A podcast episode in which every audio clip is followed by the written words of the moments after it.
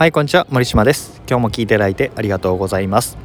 今回も前回に引き続き三日坊主癖を捨てる方法というのを話したいなと思います。前回は心の摩擦係数という話をご紹介して、えー、やり続けるよりもやり始める方が労力が大きいんだというお話をしました。だからやり始めたら続けることが大事なんだよ。そして一度やめてしまってもう一回やるっていうのは大変なんだよというお話をしたわけですね。じゃあ具体的に始めるということの労力を下げる方法だったりとかやり続けるためにはっていうあ具体的なコツですね。コツをお話したいなと思います、えー、そのコツを答えから言ってしまうと恥ずかしいぐらいの目標を立てるということです。恥ずかしいぐらいの目標。何かというとですね多くの人はハードルが高すぎるんですよ、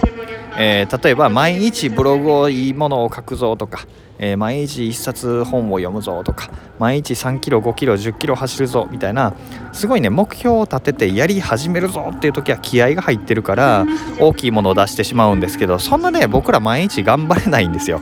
だからえー、人に言うのが恥ずかしいぐらい小さい目標にしようということなんですね。例えば走るということ。毎日3キロ走るぞっていう目標を立てたとするとまあまあそれは人によっても恥ずかしくないものじゃないですか。でもこれを続けるのって大変なわけですよ。今まで走ることも運動することもしてない人が毎日3キロ走るぞってかなり大変なわけですね。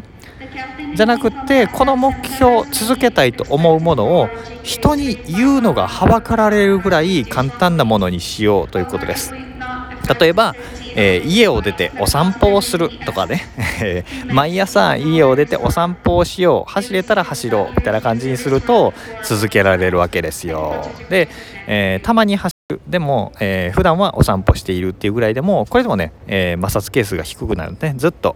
毎日お散歩したり走ったりしていると毎朝家を出て、えー、外を運動するっていうことは続いているわけですから、えー、走るってことがねたまにできるわけですよ。そうすると走る頻度も増えてきて運動習慣がついてくるっていうふうになるわけです。ハードルを低く低くするということですね。僕はビジネススクールで毎日ブログを書きましょうっていうことを推奨したりするんですけど毎日ブログを書くってまあ人に言っても恥ずかしくない目標ですよねでそれを習慣にするためには恥ずかしい目標にするということです例えば、えー、一言でもいいから更新をするとか 一言今日は疲れたでもいいわけです、えー、それでもいいのでえー、続けるということが大事なわけですね。これってやっても意味ないんじゃないって人に言われそうじゃないですか。でもそれぐらいの方がいいんですよね。でそれぐらい低い目標僕昔読書の習慣をつけたいと思って毎日本を読むっていうのって人に言っても恥ずかしくないじゃないですか。例えば1日1冊本を読む。これちょっと結構厳しいですけど、えー、それって人に言っても恥ずかしくない。胸を張れる目標だと思うんですけどこれを恥ずかしいぐらいの目標にするっていうとえー、具体的にはですね僕が実際にやったのは毎日本を開くという目標にしました。読まなくてもいい。目の前で本を開く。その頃 Kindle 使ってなかったので紙の本中心だったので本を開いて、えー、眺めるっていうのを目標にしました。こうするとね本に触れ合う習慣ができるわけですよ。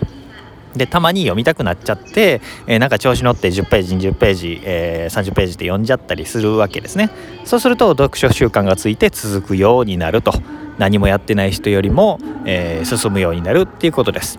でねこれね僕スポーツジムに行った時に気づいて、え、僕水泳プールが好きなんですよね。で毎日泳ぐぞ毎日2キロ泳ぐぞみたいな感じで泳いでたんですよ。で1週間ぐらい泳いで月に何回も行ってみたいなことをやってていい感じだぞって思ってたんですよね。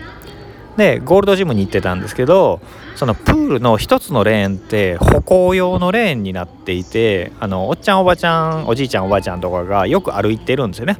ただただ水の中で歩くっていうことをしてて、えー、それをね僕見てバカにしてたんですよね。プールで歩いて何なの？みたいな、